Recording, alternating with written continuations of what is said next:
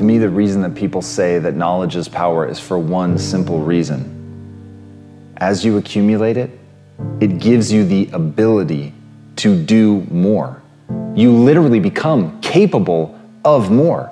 You're able to bring knowledge into your life to literally transform what you're able to manifest in the world. And at the end of the day, the very definition of power for me is the ability to close your eyes and imagine a world and then open them and make that world come true.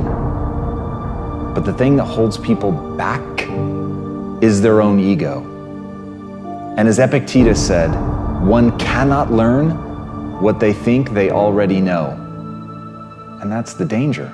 That's how people get themselves into trouble. It feels so good to know something. It feels like as you're collecting this information and becoming more powerful, you just want to focus on that. You want to sink into that feeling. You want to see yourself in the mirror as somebody capable, of somebody who's capable of more today than they were yesterday. And in that truth, because you are.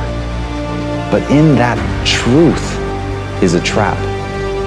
And the trap is to begin to feel that you know something, to think of yourself as a master. That's why, as Socrates said, the only true wisdom is in knowing you know nothing.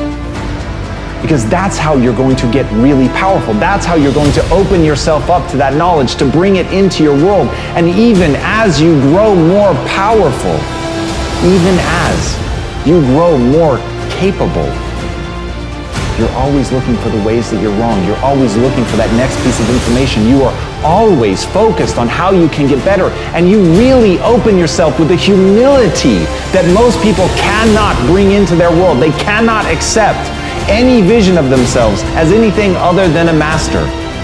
But the master is the one who's trapped. The master is the one who calcifies. The master is the one so brittle they break.